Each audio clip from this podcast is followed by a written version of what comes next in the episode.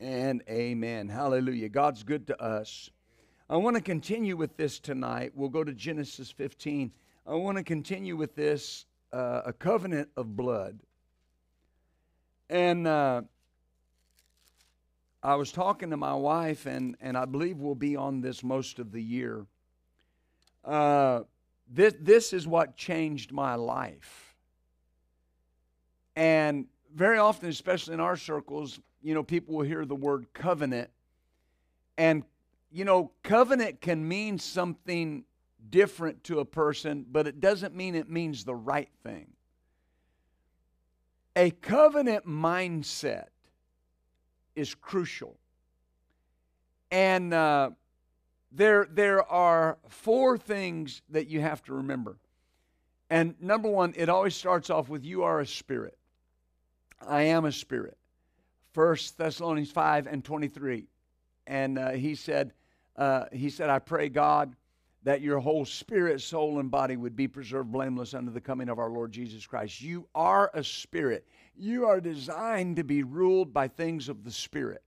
Your life is designed to be ruled by the Spirit, to be led by the Spirit. Uh, the book of Proverbs says, The spirit of man is the candle of the Lord, searching all the inward parts of the belly. So that means that the Holy Spirit deals directly with your spirit. You are a spirit. Number two, you have a covenant. You have a covenant. You are a spirit, you have a covenant. Say that out loud. I have a covenant.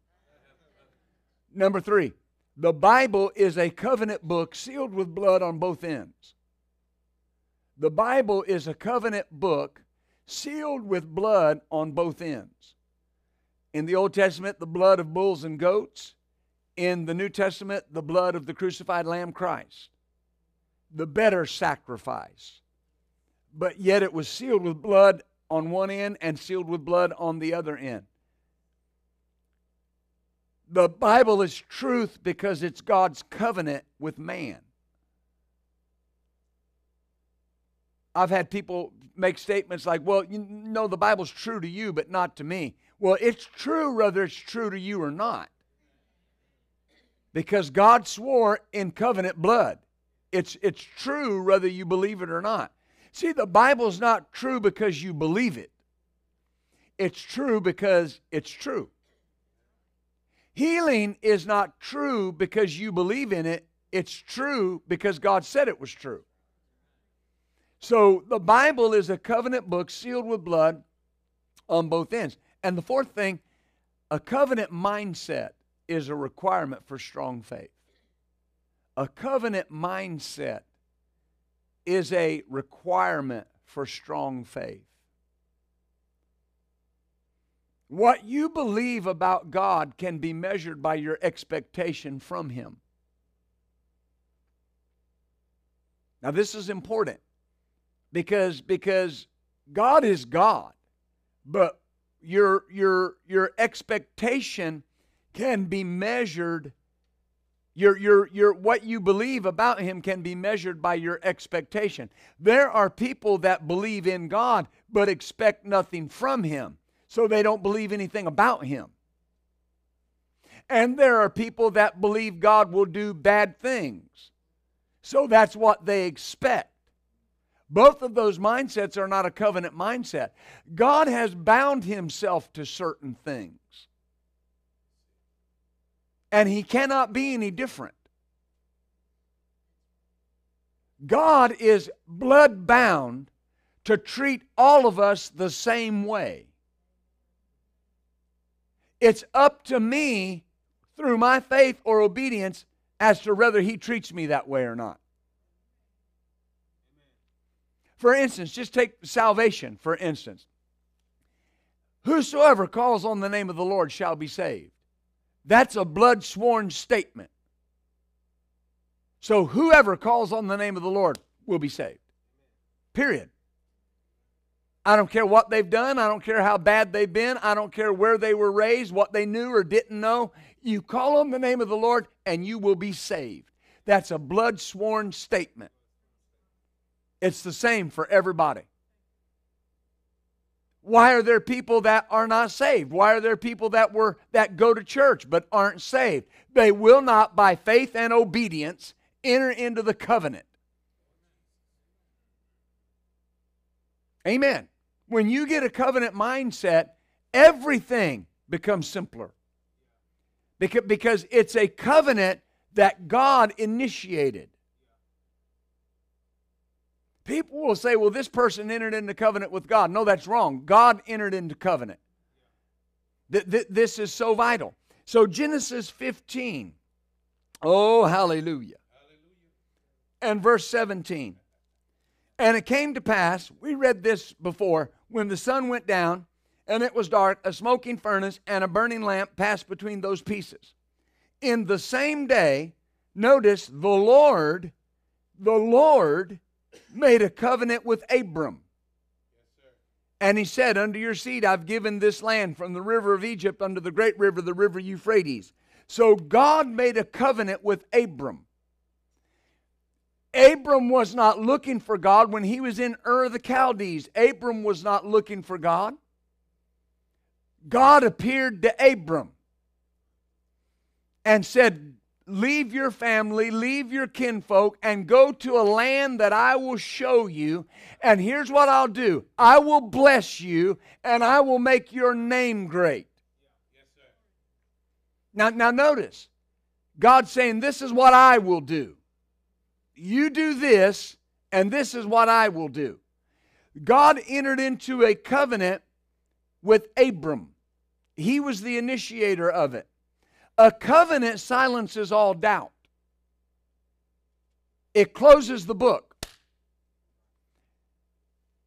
In Hebrews 6, you'll remember it starts off and it says around verse 13, it says, Because God could swear by no greater, he swore by himself, saying, Surely blessing I will bless you, multiplying I will multiply you. I will make your seed as the stars of the sky and the sands of the seashore in multitude.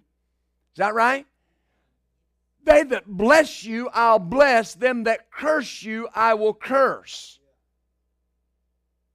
And the Bible says Abraham believed God. But Hebrews says this it says, where men are concerned, that when a greater one swears, it's an end to all strife. Well, in that same chapter, God said, Because I could swear by no greater, I swore this by myself. That ends the issue. The greater one has promised. If the greater one has promised, that's it. That's the covenant mindset. And the context there is that God looked for someone greater and could find no one greater. And in, in Genesis uh, 22, when uh, Abraham offered Isaac, God said, God said, Now I know that you believe me. Yes, Amen. And it said he could swear by no greater, so he swore by himself. God swore by, he sevened himself. That's what the phrase means. He sevened himself. Seven times the context is that he swore to Abraham. God painted himself in a corner. There's no way out of this. I've made this covenant. Did, did, you understand that? I've done this. I've swore by myself. I didn't swear on anything temporal. I didn't make a promise on anything that's temporary. I promised on myself. This is what I'll do for you. Do, do, you see this? And that ends, that settles the issue. The covenant closes the book. Amen. That's why the covenant, I said this Wednesday night, that's why to Abraham the covenant was stronger than death. God came to him in that, in that chapter in Genesis and he said, Take now your son, your only son. Now, see, this was so important because of the covenant mindset. To, to, to a father at the time of Abraham, the most important thing to them was that their son succeed. If God would have asked Abraham to give his life, it would have meant far less to Abraham than when he asked him to give his son. Because the son is the future. The son is what carries on the lineage. and God came to Abraham as his covenant friend and said, I need your son. Hallelujah. And with a covenant mindset, Abraham, one translation says, Abraham immediately went to do what God asked him to do. Why? Hebrews tells us that Abraham accounted that God was able to raise Isaac from the dead. See, the covenant mindset is this if you're asking me for something, I don't need to see the evidence that you're going to reciprocate. I just know we're in covenant. And if you're asking for my son, you've got to be willing to give him back to me. And if that means you got to raise him from the dead, that's what you'll do. But you said, In Isaac my seed would be called. You said the covenant was with him. So I'm going to go to the mountain and I'm going to do what you've asked me to do. And because I'm in covenant with you, this covenant is stronger than death. People say God would have raised him from the dead. The covenant would have raised him from the dead. God had sworn, this boy is who your seed's going to be called after. This one. Remember, Abram said, Oh, that Ishmael would live before you. And God said, I'll bless Ishmael, I'll make a great nation of him, but in Isaac your seed will be called. That's who the covenant's with. Hallelujah. You have a covenant with God, and it's stronger than anything that you face. Hallelujah. It's stronger than anything God could ask you to give Him. When God asks you for something, it's already built into the covenant that that thing plus is coming back to you. It's, it's built in. It, it doesn't have to be stated. God never told Abraham, if you sacrifice Isaac, I'll raise him from the dead. Abraham knew about covenant and it was built in there. If you said, In Isaac my seed will be called, and you're asking me to sacrifice Isaac, then you must be prepared to do whatever it takes to give him back to me. See, the focus very often is that God needed Abraham's son to get his son into the earth, and he did. And that's a vital truth. But look at the covenant mindset. What caused Jesus to become a man and come to the earth? And people say his love for people. That's absolutely true. But there was a covenant. There was an eternal covenant. There was an everlasting covenant between God the Father, God the Son, and God the Holy Spirit. And God said, If you will go and you will be the sacrifice and you'll give your life, you're going to die and you're going to go into to hell itself, but I will raise you from the dead. I have a covenant. Jesus went to the cross with a covenant between him and God. I'm going to do this, and you're going to raise me on the third day. That's why the book of Psalm, chapter uh, uh, 22, begins to tell us that in the belly of hell, Jesus began to worship God and Jesus began to praise God and thank God for his deliverance. Why? I've got a covenant. I don't know what time on the third day I'm coming out, but I'm coming out because there's a covenant between me and God. Yes,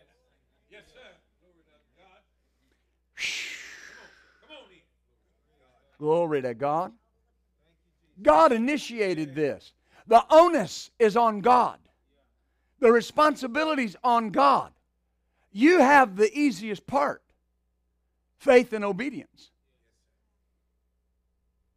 Now, think about that. Brother Hagin used to say this. He would say, People call me a man of great faith. He said, Well, it's easy to be a man of great faith when you have a God that can't fail. I mean, think about that. You have a covenant that's irrevocable. See, my covenant mindset has to be, that's what changed my life. That, that's what changed my perspective. Was wait a minute, I'm not just born again, I'm not just going to heaven, I have a covenant with God. And what He has promised will without fail happen. And God made the covenant. God is so sure of his ability to do what he said that he will initiate the contact with you. No, listen, nobody in here initiated the contact with God to get saved. Nobody. The Bible says the Spirit drew you. I have script, I have Bible, no man cometh unto the Father if the Spirit doesn't draw him. Isn't that what the Bible says? So God reached out to you. God touched your heart. Why? Because God wanted a relationship with you. And, and, and he, he, he held up his end of the agreement. You call on the name of the Lord and you'll be saved. Well, now, now fill in the rest of the benefit package. All of that's covered in the, in the covenant too. Do, do you understand that? You got to apply that to every part of your life. Why do you know you're saved? Because I did what the Bible says. Okay, it's the covenant. You did what the covenant provision said for you to do, and you got what the covenant provision said you could have. Abraham, when God said, I want you to get up out of your family's land, he went and left. When God said, I need you to give me your son, he immediately gave him his son. It was faith and obedience, and faith and obedience in the covenant. Oh, glory. Hallelujah. It was God's idea, it was God's plan. God was the initiator. Abram's part was faith and obedience. Our part in the covenant is faith and obedience. That's why the Bible says things, and we quote them, and sometimes they're quoted without a covenant mindset. If you can believe, all things are possible. Why? If I believe, I got a covenant with God, covenant God, nothing will be impossible. So, why do people pray like something's impossible? You, you, you, understand that? People will go to God, oh Lord, Lord, if you don't do something. Why would you go to your covenant partner like that? This is life changing. When, when, boy, I want to step down there, but the camera's at the wrong angle. But here's, here's the point. it, it's just better. It's, it's better up here. The, the, the, the quality's better. And I like standing on this nice rug. But when God came to Abram, he didn't say, Oh, Abram, you know, I'm going to have a problem in a few years. I got to get my son into the earth somehow. I'd appreciate it if you'd give me your son. I know it's hard, right? Nope. Covenant partner. I need your son. Give me your son. A covenant arrangement is this if I'm in covenant with James Alexander, what's mine is his, what's his is mine. If James comes to me and says, I can't meet my bills, I need you to pay my, my bills, my job, I, there's no question. Here you go. What do you need? There's a covenant there. That may be an oversimplification, but read, read the word with a covenant mindset. My God shall supply all of your need according to his riches. Wait a minute, who's the greater? He's the greater. Who's got the greater riches? He's got the greater riches. What is the promise made based on? His riches in glory, not mine, his. Because he's the covenant partner. That's why he can ask you for something and you can sow a seed that's seemingly small and insignificant, and your covenant partner will meet your need from something that wasn't big enough to meet your need. But he said in a blood sworn oath, if you give, I'll give it back to you, but I'll give it back good measure, pressed down, shaken together, and running over. If you give it to me, I'll multiply it and give it back to you. Yes, I'll multiply your seed sown. Mmm, my Lord. As long as Abram was obedient and acted in faith, the covenant would stand. God is incapable of breaking covenant.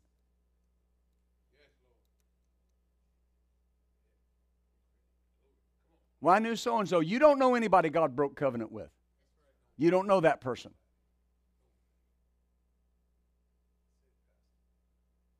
See, because to do that, he would have to change. He would have to break his word. And what's behind the covenant is the throne.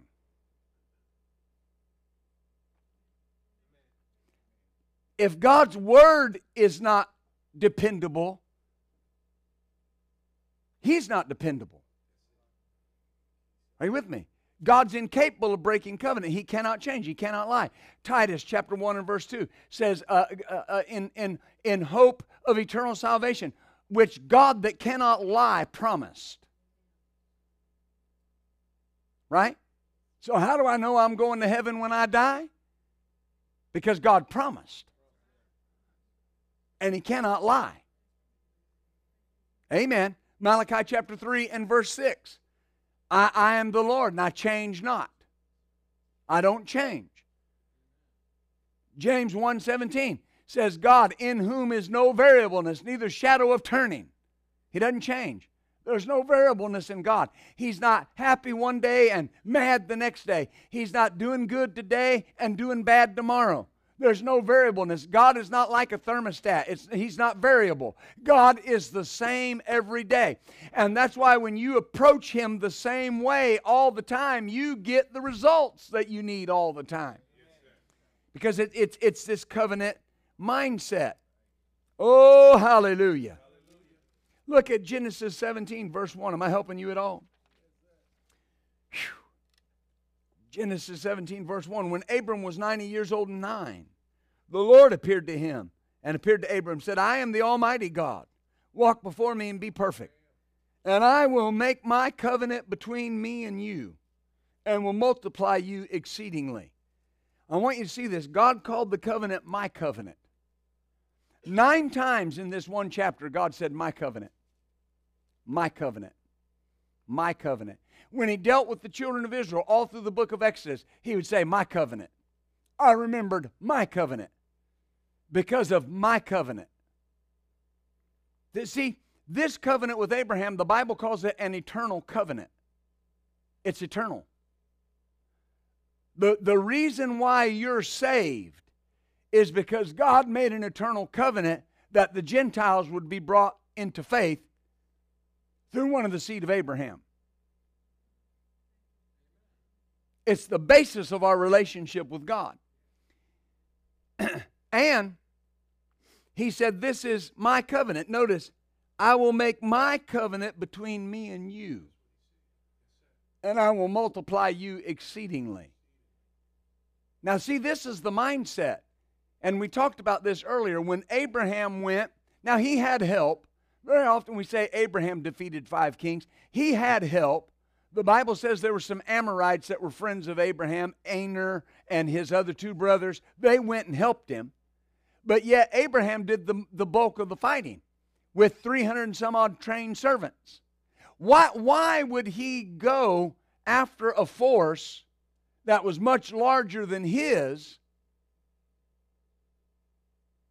He knew something they didn't know. God had made him a promise.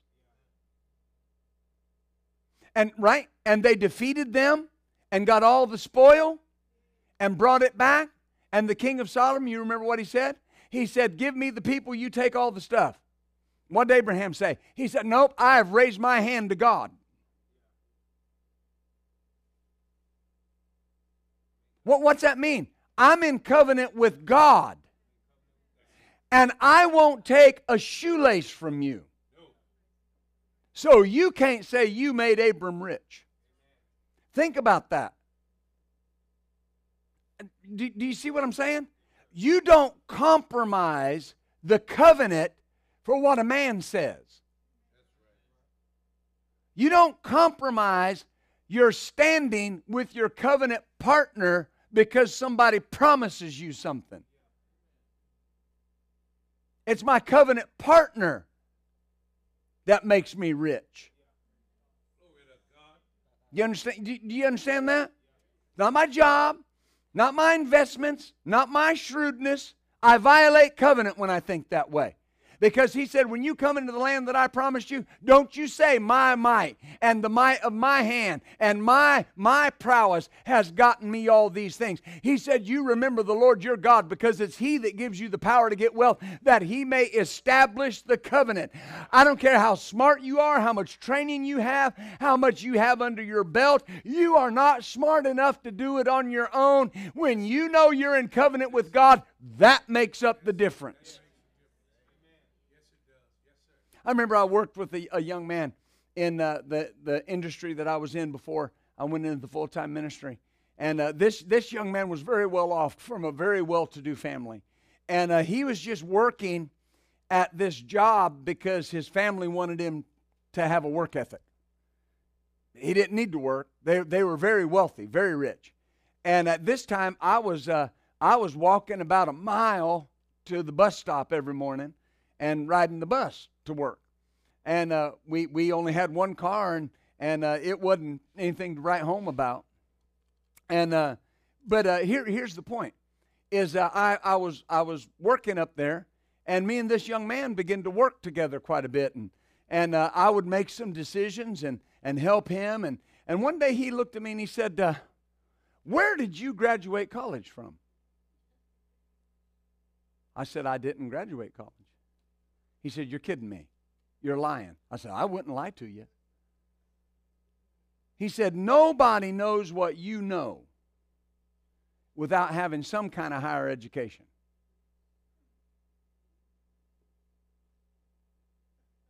The covenant will make you look like a genius. I'm not, I'm not belittling education, but I'm saying this. When you put it first, the blessings follow it. I'm in covenant with God. You understand?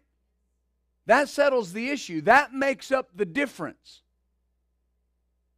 If you if a person is competing for a position with a covenant man that knows his covenant, they might as well just go home.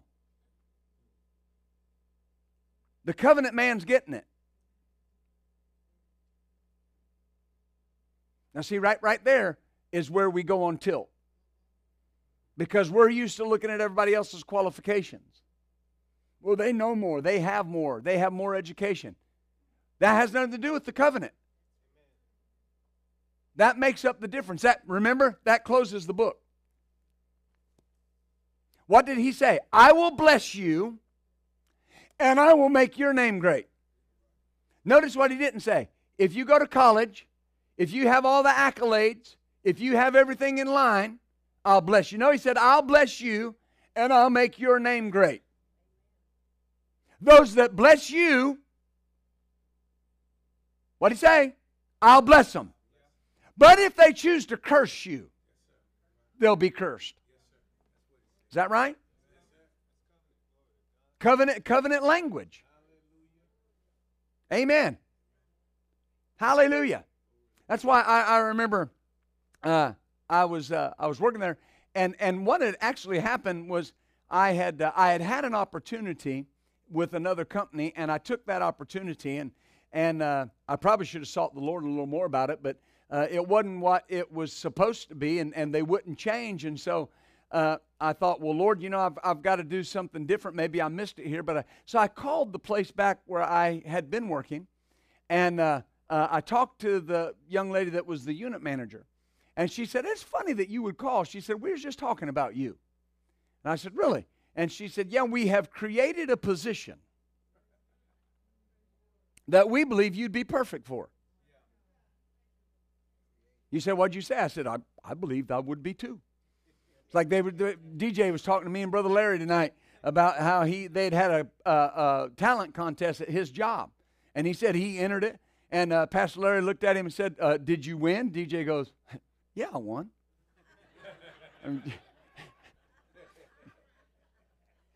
yeah, right?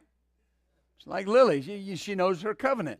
I was I was talking to Pastor Michelle one day, and and and and and uh, I was talking to her about some financial things, and I said, "Well, uh, I said, uh, let, let me give you this." And I was giving her some cash, and and uh, you know for different things and just blessing her. And lily comes in the kitchen. She goes i'll take 50 well you're my dad. But here's here's the point. So they they, they, they, they created this position. Well i walked in took this position. Well in the process of times you know when you're a covenant person things like integrity and honor they mean something and it bothers you when people don't have it. If you can hang around people with no integrity and be okay, I wonder about you. I got quiet. My pastor used to say it this way. He said, When somebody I trust becomes intimate with somebody I distrust, it changes my perspective of them. I've known people that could hang around liars and be okay with it and just kind of laugh at it. You can't laugh at a lie. God hates lying. And covenant people hate it because it's a breaking of the covenant. A lie breaks the covenant. That's why God said, I cannot lie. I need you to know I can't lie. And so I, I, I started hanging around, you know, I, I was working up there, and, and uh, one day we kind of had a conflict, me and the boss and the unit manager. And we came to a place of integrity.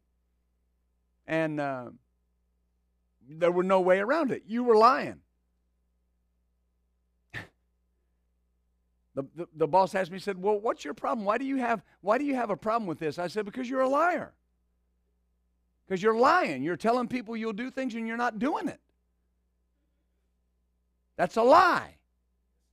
Oh, I thought she was going to come across the desk of me. But I went back out and, and I was talking to the unit manager, and the unit manager looked at me and said, Well, you know, we could fire you. You know,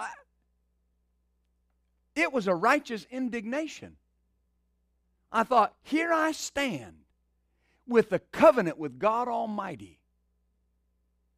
You come in here most weekends smelling like Jose Cuervo. Been up all night.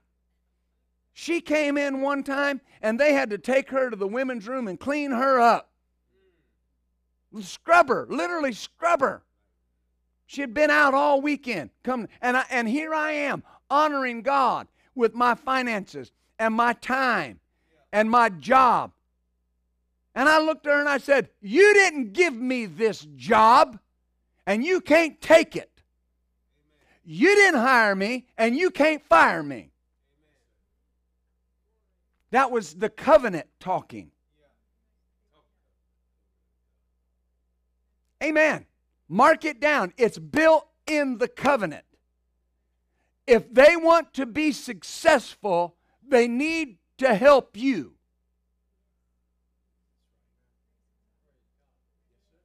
Period. Amen. Glory to God. Well, not the unit manager, the other lady. Is two weeks later, I had her job. You say, well, you think God got that woman fired? Absolutely. Why? They violated the covenant. They violated the covenant. It's built in. Oh, God's not running around firing people. No, but if they come against a covenant person, they will come out on the bad end. There's only one end of the stick for you and me. It's the long end of the stick. We don't come in on the short end of the stick. But see, that's got to be your mindset. That covenant mindset was so strong in me that there used to be a little German guy that worked up there, Daniel Van Meter, and he was constantly coming to me every every couple weeks. Oh, Philip, they say, you know, words coming down. They're going to close us down. And finally, I looked at him one day and I said, Daniel, I need this job right now. And I said, as long as I need a job, this place will be open. He just kind of looked at me. I said, I know you don't understand it, but don't worry about it. As long as I'm here, you'll have a job. The Lord spoke to me and said, February 22nd, 1999 is the last day on your job. So I stepped into the full time ministry, February 22nd, 1999.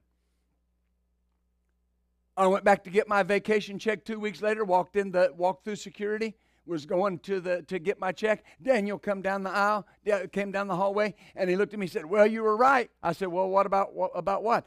He said, uh, "Just a week after you left, or so. Therefore, he said, uh, word came down. We're closing." He said, "You were right." I, I was right. Where you're at, what you're doing, you're not successful there just because of your hard work and because you're just such a good employee. You're successful because you got a covenant with God.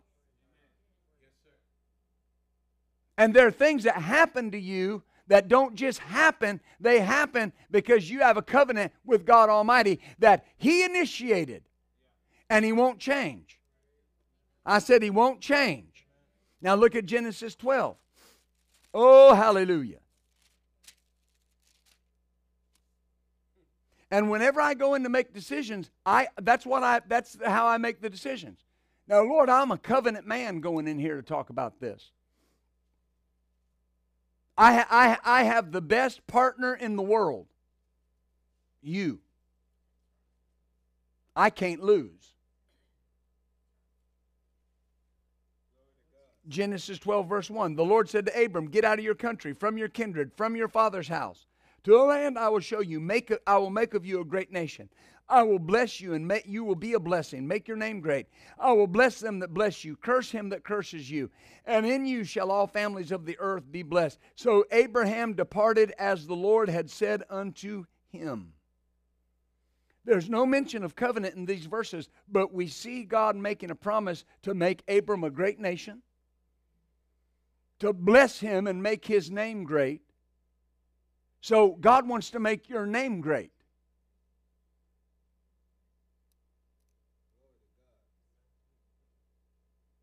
Proverbs 31 says that the, the, the virtuous woman's husband is known in the gates of the city. He's in authority. He's in a place of rulership. God wants to make your name great. You say, What's my part of that? Don't take the name that God wants to make great and associate it with people that don't care. Amen. Abraham was not a covenant partner to God to Lot, he was just Uncle Abraham. Somebody you can get in strife with. I can't afford to get in strife with you because you have a covenant with God as well. And when I get in strife, I put myself on the bad end of that covenant. Yeah, but you're saved. Doesn't matter. If I make it hard for you, I put myself on the wrong end of the covenant. And that's why the Bible tells you and I to love each other and care for each other and walk and forgive one another. Amen. See, that, that was the thing. Glory to God. He said he would bless him, make his name great. He said he would bless them that bless Abram and curse them that curse Abram. And this will happen because God said it as long as Abram is willing to obey. God said it, Abram has to obey it. Amen. Verse 4 the, the, the answers found in the first statement. So Abram departed as the Lord had spoken unto him. This is what I want you to do. Abram departed. If Abram doesn't leave his homeland, he would not have placed himself in a position for God to make a covenant with him. If, if, if he is not if he doesn't leave his homeland, he's never found in Canaan. If he's not found in Canaan, there's no covenant. If there's no covenant, we would have never heard of Abram. What made Abram great was the covenant, not Abram. You know about Abram because of the covenant and because of the obedience to the covenant. There, there are people in the Bible that you know about them because of their obedience to what God said. and for no other reason. Hallelujah. Glory. Genesis 17. There's a lot here. Verse 3 Abram fell on his face, and God talked with him, saying, As for me, again he says, Behold, my covenant is with you, and you will be a father of many nations. Neither shall your name be any more Abram, but you shall be called Abraham. For a father of many nations have I made thee. The, the, the covenant is what calls things that be not as though they were. I can call things that be not as though they were because I have a covenant that says what I am supposed to be. That makes sense? I have a covenant that says I'm blessed going in and I'm blessed coming out. So therefore, I can call myself blessed based on the covenant, not based on what I see. The covenant says I'm blessed. I can call myself healed because the covenant says that God is the God that heals me. So the covenant is what gives me the right to call things that be not as though they were. Because Abram, eh, Abraham entered into a, God entered into a covenant with him, and God said, as the initiator of the covenant, He in, initiated the covenant two chapters previous, and when He entered into the covenant with him, God was the greater. God can call the shots. So the greater of the covenant partners comes to his covenant friend and says, Okay, covenant friend, here's what I've done. I've made you the father of many nations. Now, if you just believe that, I can't lie. You get that? That's what gives me the right to call things that be not as though they were because I have a covenant with God. If God said it, it's in the covenant. It's bound and backed by blood. I can say what is bound and backed by blood. I can say whatever God said and call it mine because God's my covenant partner who said, I can't change, and what I've said about you, I've said about you, and nothing will change it. Wow. So the next time you call yourself blessed and it looks like you're having a challenge, it's the covenant that you're enacting. It's the covenant that you're acting on. And God, watch, God is honor bound to show up. Whew. My Lord. Amen. That's, that's why he said, he said to the prophet, he said, nothing can stop my covenant from working.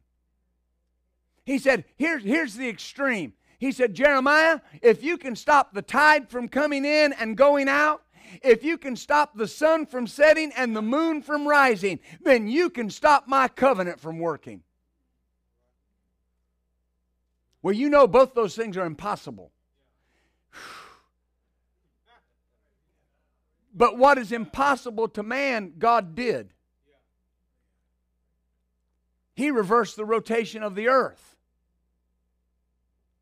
to make the sun stand still and to make the sundial go 10 degrees backwards. That's the God that's in covenant with you. I'll just leave it right there with that. That's impossible. That violates every known law of physics. How did God reverse the rotation of the earth and not kill everybody?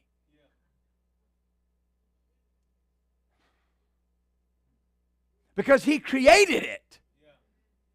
He knows how to work it. Glory. Do you see this? And so when it looks impossible, I'm, de- I'm in covenant with a God that looks at the impossible as mediocre. He doesn't think it's anything for a virgin to have a child. He doesn't think it's any big thing that iron swims. Is that right? Where did it fall? Right over there. Prophet put a stick in the water and the iron swam. Iron doesn't swim. When you have a covenant with God, it does. The laws of physics are subject to change because of your, your covenant. How do I know my youth will be renewed as the eagles? Because I have a covenant with God that said my youth would be renewed as the eagles. How do I know that God gives power to the faint and to them that have no strength, He increases their might? Because He can't lie. He's a covenant God. He can't lie. Can't lie. Man, do, do you see this? Your financial issues are nothing when you come to understand that God, you, have, you are in covenant with God, who the Bible says has all the silver and all the gold.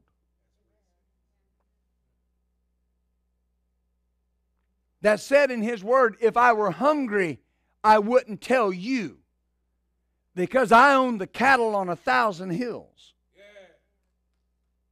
Is that right? And my daddy used to say, there's a tater on every hill. So you get steak and potatoes. Now I know that's not the Bible, but but think about that. Why would he say that? That's your covenant mindset. If it and when he was speaking that, if you had cattle that would cover a thousand hills, you were wealthy.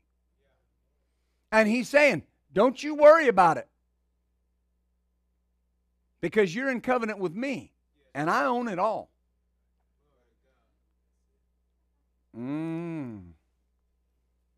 Notice here, Genesis 17. He said, verse 7, I will establish, here's that word again, my covenant between me and you and your seed after you and their generations for an everlasting covenant, to be a God unto you and to your seed after you. So notice God said it's an everlasting covenant between him and Abraham and between him and Abraham's seed. Abraham's God is my God. I am the seed of Abraham. I have this same promise. Amen. Notice Galatians 3. Galatians 3 verse 16.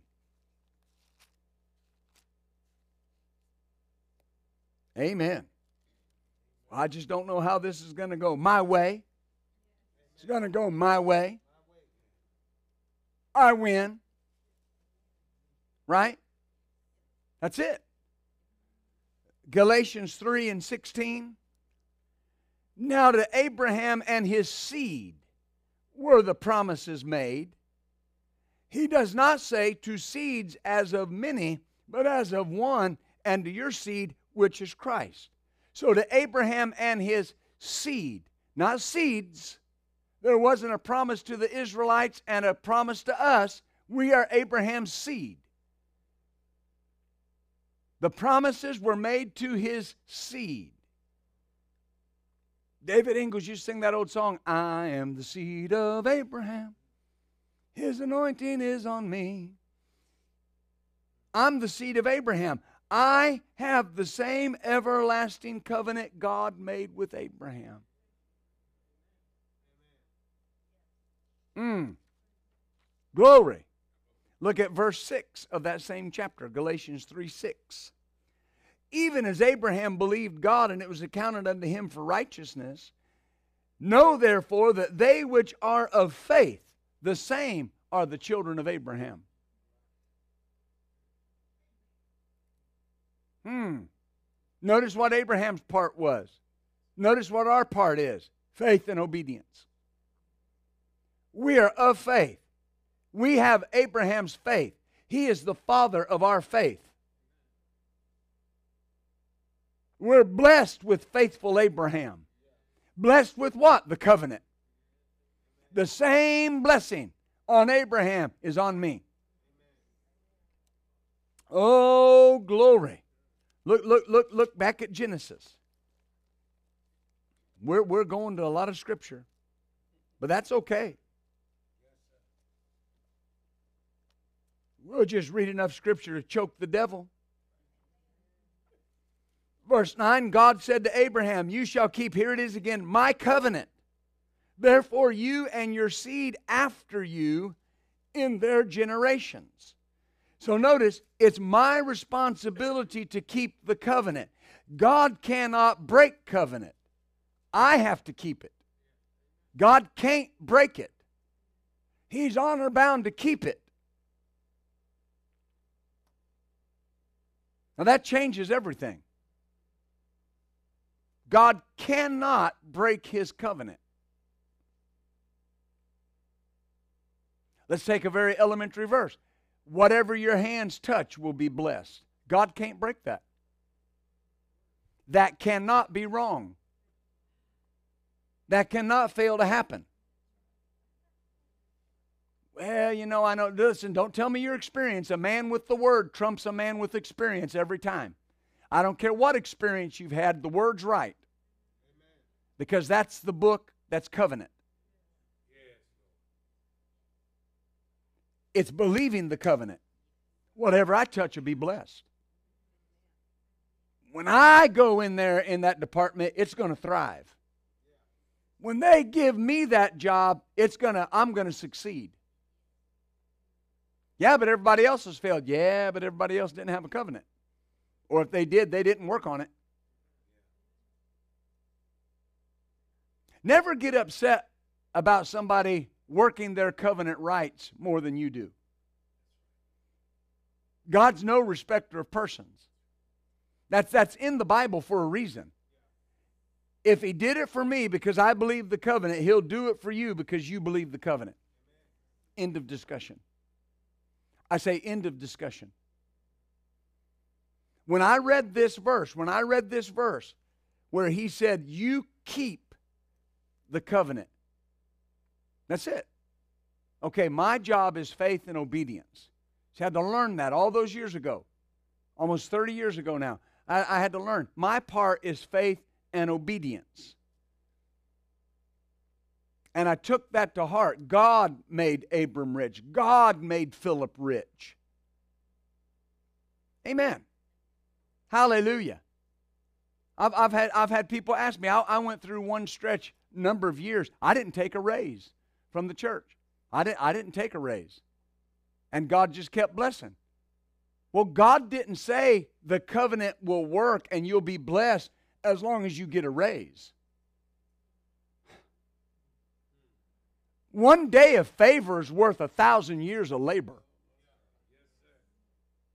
God can do more for you in one day than your job can do for you in five years.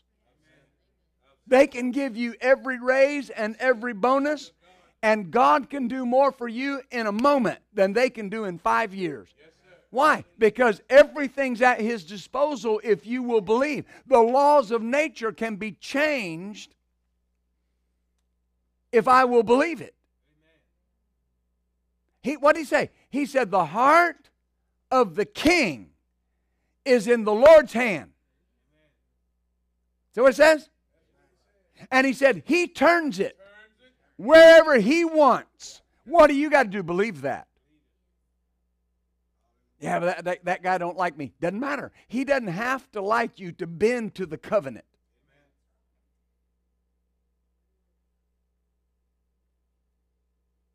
Oh, hallelujah. Do, do you see that? If God's got to have an angel talk to him, Uh, look, I got proof. Abraham went down and Abimelech took Sarah into his harem. The seed, was, the, the, the line was going to be defiled by a heathen king. And God showed up because of the covenant and said, You're a dead man. What? How'd you like to wake up that way? You are but a dead man. And Abimelech answered right. He said, In the integrity of my heart, I did this thing. But what had God promised Abraham? I am your shield and your exceeding great reward. I'm going to protect you. If God's got to wake somebody up and tell them to give you a raise or a bonus or bless you, if God's got to do it, He'll do it because of the covenant you have. Yes, sir. Yes, sir. I'm not at the mercy of what people think. and neither are you. I say, neither are you. Now I'm hurrying here. Look at verse 15. And God said to Abram, As for Sarah, your wife, you shall not call her name Sarai, but Sarah will be her name. And I will bless her and give you a son of her. I will bless her, and she will be a mother of nations. Kings of people shall be of her. Now, I'm saying this because God said the covenant heir would come through Sarah. And all Abraham had to do was believe what God said. I'm going to repeat this a lot while I'm teaching on this. God cannot lie. There's blood between us and God. Covenant blood. He can't lie. Can't. Now, most Christians won't say God will lie or can lie. But they'll make statements like, well, I don't understand why God hadn't. And I've been given, and it isn't working. Well, you just said God lied. Well, no, I didn't. I'm just saying, no, you're just saying God lied. Don't ever accuse your covenant partner of not doing what he said he would do. That's a violation of covenant. I, I, I, I am making a weighty statement when I say God didn't do what He promised. A weighty statement. I may not understand something, but I cannot say God didn't do something.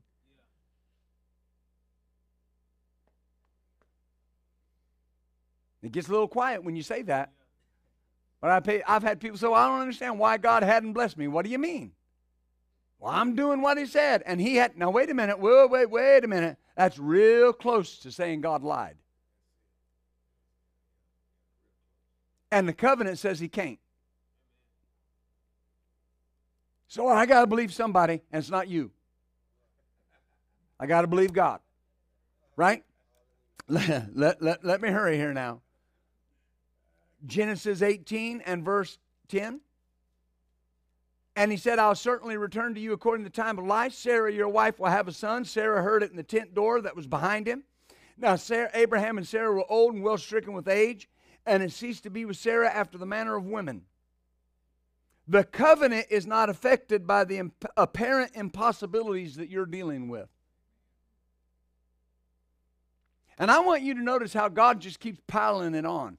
The Holy Spirit just keeps piling this on. He lets us know that Abraham was too old to father a child. Sarah had always been barren, and now she's went through menopause and she's not able naturally to have a child anymore. But yet God says you're going to be the father and you're going to be the mother. Because I said. The covenant is not affected by the apparent impossibilities that you're dealing with. Well, my child's just not listening to God. That's funny. God said he would. So, what, what's your job? Agree with the covenant. My children are listening to God. My children are paying attention. My children will come again from the land of the enemy. There is hope in my latter end, says God. I will rejoice with my children. Amen. One, one of my children will come. My children are going to call themselves by the name of God. And that's my covenant right. Amen. The prey of the terrible will be taken captive, but God will contend with them that contend with me, and he will save my children. That's what the covenant says. It says, though hand, though hand be in hand, the wicked shall not be unpunished, and I will bring your children from the land of the enemy. That's what the Bible says. It's what the covenant says. So you don't go to bed one more night worrying about your children because the covenant said they're coming home.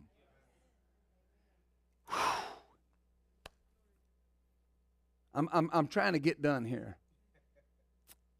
Look at look at look at Genesis 21 and verse 1. And the Lord visited Sarah as he had said. Hmm. Now here's what I don't want you to read that as. Some amazing thing. Covenant people are not amazed when God does what he said.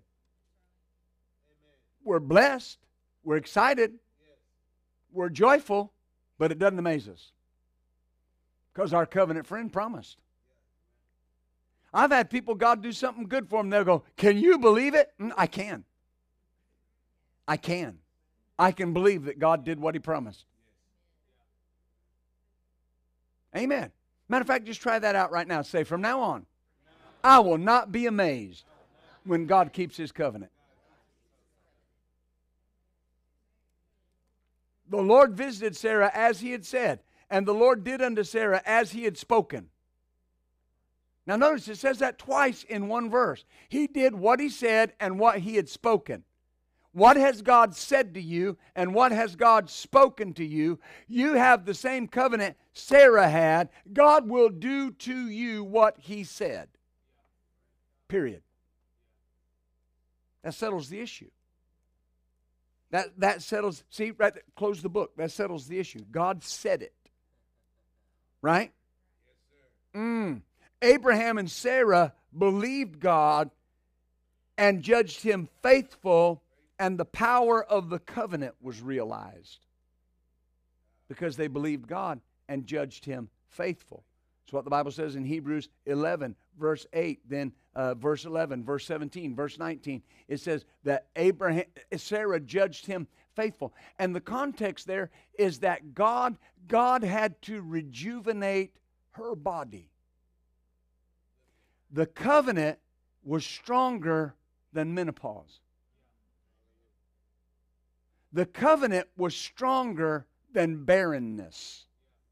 The covenant was stronger than impotence in Abraham's body.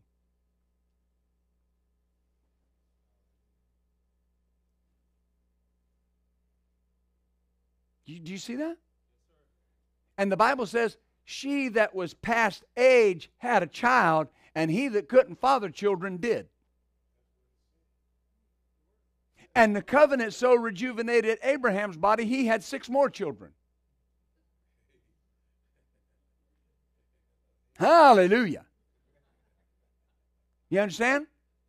So if that can happen because of the covenant, take whatever you're believing God for and put it up against that, and I promise you that doesn't look impossible.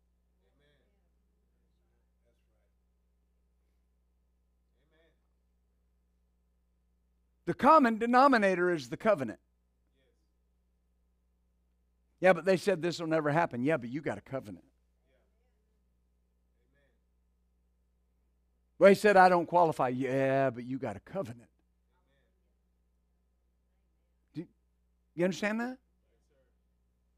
You got a covenant. I said, You got a covenant. That qualifies me. It overqualifies me, actually. The last scripture, we read it the other night Psalm 89 34. God said, My covenant will I not break, and I won't alter the thing that's gone out of my lips. I won't. God's now, now notice these things. God says, I won't break my covenant, and I will not alter the thing that's gone out of my lips. God talks in covenant language. Co- Why do you think Jesus said, Let your yes be yes and your no be no? That's covenant language. Either you are or you're not. You will or you won't. Covenant language is not, well, you know, I think so. That's not covenant language. That's chicken language. you you got to be bold to say no or yes. Well, are you healed? Yes, bless God, I'm healed in the name of Jesus. Yes, sir. Right? Well, I don't know. You know, I'm believing God. And that's not covenant language. You are, you're not. Amen. I mean, ladies, you want your husband to react that way? Some pretty little girl comes up to him in the mall and says, Hey, are you married? Well, Is that what you want? No, you're in covenant. You want him to say loud and proud, Yes, I'm married, bless God. Why? Because I'm in covenant. If he if he beats around the bush and piddlefoots around, there's going to be a problem. You are married. I'll show you how married you are. Amen. You want a, a strong yes. Ladies, you ought to be amen in me. You want a strong yes. God wants a strong yes out of you. Are you blessed going in and coming out? Yes, I am in the name of Jesus. Yeah, but everything's falling apart. Yeah, but that doesn't change the covenant. He said, I won't break my covenant and I won't alter the thing that's gone out of my mouth. I won't do it. I won't do it. He won't. That's the language God uses. And Jesus said, when you're asked a question, say yes or say no. Amen. I used to tell people all, all the time, uh, they, they, I'd say, well, uh, you know, I'll see you tonight. And they'd say, well, I'm going to try. They're not coming. Don't look for them. Not coming. Why? Because, because that's a way of not saying no, but meaning no. And then think about this. If you didn't really try, you lied. This is covenant language. I, I had to train myself this way.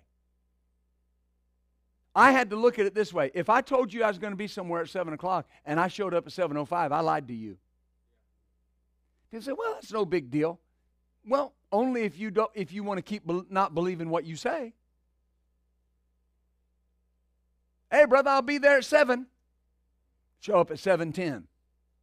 Well, what happened? Well, you know, I was just running late. Well, you don't believe what you said. Because you told me you'd be there 7.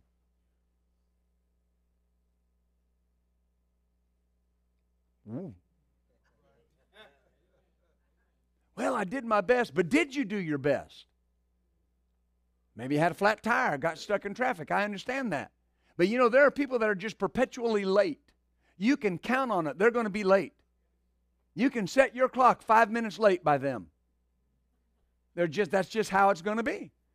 I'm not I'm not running anybody down, but I'm saying you're going to have a hard that person is going to have a hard time receiving from God because they don't believe what they say. And if you don't believe what you say, you'll never believe what God says. I got I got to believe that what I say matters. Amen. I got to believe that what I say matters. I've had people before say, "Yeah, Pastor, I'll help you. I'll, I'll show up and, and we'll get that done." And I'm I'm waiting. Well, I meant to be there, but now wait a minute. You lied to me. Well, but yeah, but something come up. Yeah, but you told me you would be here.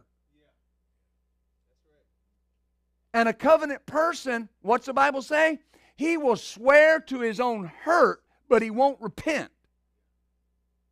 If I told you I'm going to be there, whatever comes up, unless it's life or death, I'm going to tell them, I promised Brother Ron I would be at his house to help him. I can't help you right now. I'll help you after I help him. Because, because it's important to keep my word to him because I'm going to need to go to my covenant partner and ask him to keep his word to me. But if I'm not keeping my word to you, I have no right to go to God and ask him to keep his word to me because I'm demanding something of him that I won't demand of myself. That's, co- that's covenant language. And that's what, that's what so radically changed my life. It, there, there became a standard, right? Your yes is yes and your no is no. There's, there's no room for lying in the covenant. I've told men over the years, you know, I mean, if your wife asks you a question, you walk in the house and she said, Where you been? There's only, there's only two options tell the truth or say nothing. And saying nothing won't work. You got to tell the truth. Why? Because you're in covenant. What breaks the covenant of marriage? A lie. A lie, it breaks the covenant. If you lie to your spouse, you've broken the covenant. Now, but I can't I can't bear to tell them the truth. You've got to. You don't have a choice. You don't have an option. God can salvage what you'll be truthful about, but he can't help what you lie about. If you lie about it, he can't help you. If you tell the truth, he'll salvage it. See, that's what changed my life. That's what turned me from and also ran to a victor.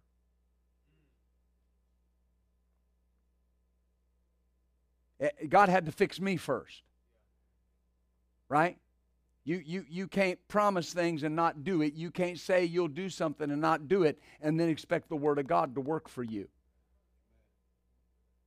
Amen. If you sign on the dotted line at your job and it says you're supposed to show up at 7 o'clock every morning, don't you show up at 7.05 and expect to get raises and bonuses and benefits, sales and commissions, and expect the favor of God to be on you on that job when you're breaking covenant with your employer.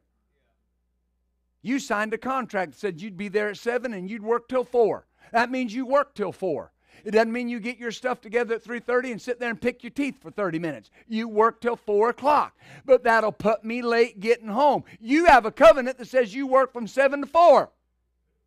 You work from 7 to 4.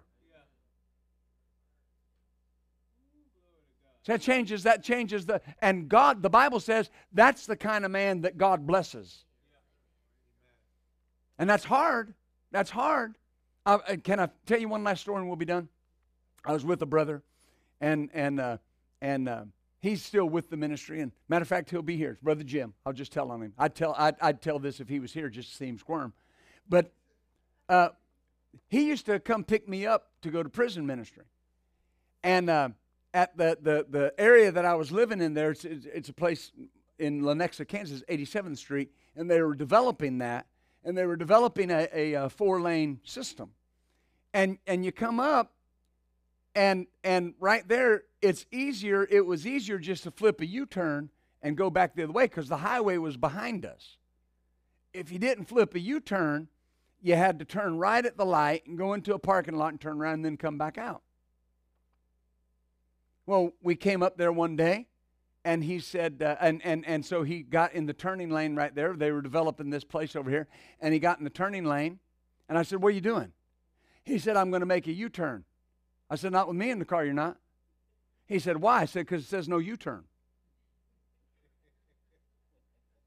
He just looked at me like, Well, there's nobody around, there's no cops around. Yeah, but it says no U turn. Right? And when you signed up for your license, you said you would obey the ordinances of the land. The Lord had to get on me about that because, you know, traveling 316 miles, you can do it in five and a half hours if you break all kind of Caesar law. If you go 85, you'll make it in five and a half hours. You know, they did up the speed limit between here and there to 75. But here's my point the Lord had to talk to me about that. You can't expect me to be honest with you if you're not going to be honest with me. And so it says no U turn. Well, I won't go to hell for a U turn. Yeah, but what? It, do you understand the covenant mindset? What else will you do if nobody's looking? Well, the light's red. We can turn, you know, I'm, I'm going to go ahead and turn right, but it says no turn on red.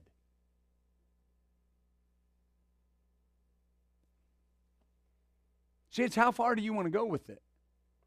What, what, what do you want God to do? And, and that, that eliminates words out of your vocabulary. Where are you coming overnight? Well, maybe. Yes or no? I was talking with an employee not too long ago. Nobody in here. I have employees in here. Nobody in here. Uh, it was on a Zoom call, and I was saying, I was saying, uh, so what about this and what about that? And I got a lot of him hawing. I said, so what's the answer? No. Because I was asking, is, is, is anybody take care of this? Well, you know, they said and they said, and I said, wait a minute. So nobody did anything. You're telling me the answer is no. Well, yeah, then just tell me no. You did or you didn't. You are or you're not. You can or you can't. That's covenant language. And then when you go to God, you can expect the same response. That's why if you miss it, you just go to your covenant partner and you say, I blew it. I blew it. I sinned. I failed. I missed it. You didn't make a mistake. You didn't have a failure. You blew it. You, you sinned. You messed up. You missed the mark. And you know what your covenant partner said he would do? Forgive you, cleanse you from all unrighteousness, and act like it never existed. Oh, isn't that good? Stand on your feet tonight. Hallelujah. I got to remind myself of these things at times. There's things God won't do for me and can't do for me if I, if I won't just be faithful and, and, and obey what He's asking of me. Oh, isn't God good? Hallelujah. Thank you, Jesus. We're coming up. Coming up. Coming up. Amen. Well, keep us in your prayers. Of course, we'll be at the Ministers' Conference next week, so we're excited about what God's going to say to us. Uh, Brother James Alexander will be ministering Wednesday, and uh, Pastor Larry will be doing Healing School Tuesday. Minister King will be leading prayer Monday. Hallelujah. So I'm glad we got a lot of good ministers around here. Amen. Pastor Ron, Pastor Larry, Minister King, Reverend Alexander. Amen. Hallelujah. We even get Mary in there helping out. Praise God. So God's good to us. Amen. And of course, we'll be back together next Sunday uh, for uh, uh, another good message on If You Will Believe. I think it's part five, and then we'll be talking about the covenant Sunday night. Amen. Well, come on, say it with me. The vision of this church is to build people's faith and frame their world by the Word of God. You and I will always be world changers. God bless you. Thank you for joining us for this message. We would love to hear from you. If you have a prayer request or want to share how this message has helped you, send us an email at main at buildfaith.net. This message and many more materials are available to you free of charge, can be found at buildfaith.net or at any of our location media stores. As always, keep the switch of faith turned on and build your faith and frame your world by the Word of God.